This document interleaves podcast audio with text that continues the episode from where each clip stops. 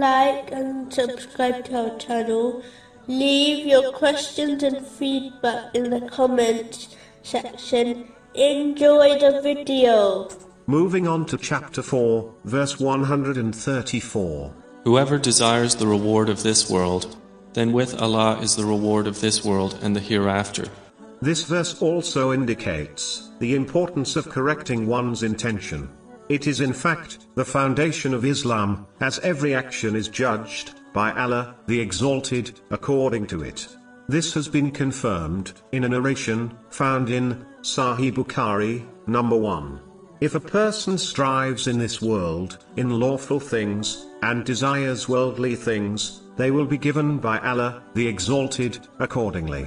Meaning, Allah, the Exalted, will not waste their efforts, and will grant them worldly success. This is the reason why countless non-Muslims obtain worldly success in this world.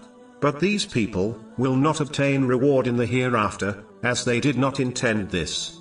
But if a Muslim strives in this world, in lawful things, such as obtaining lawful wealth, in order to fulfill their necessities, and necessities of their dependents, without excessiveness, waste, or extravagance, with the intention to please Allah, the Exalted, as this has been commanded by Him, then they will gain reward, in both this world and the next.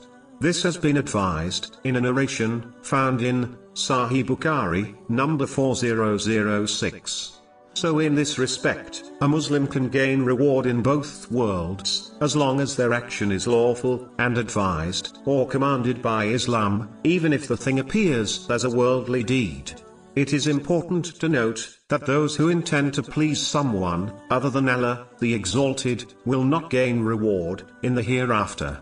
Instead, they will be told to gain their reward from those who they acted for, on Judgment Day.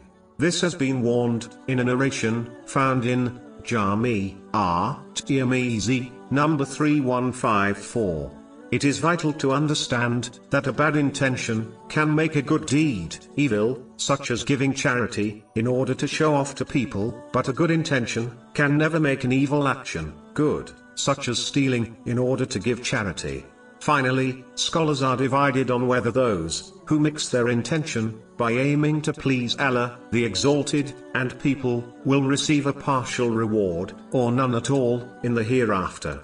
In order to be on the safe side, Muslims should only act for the sake of Allah, the Exalted.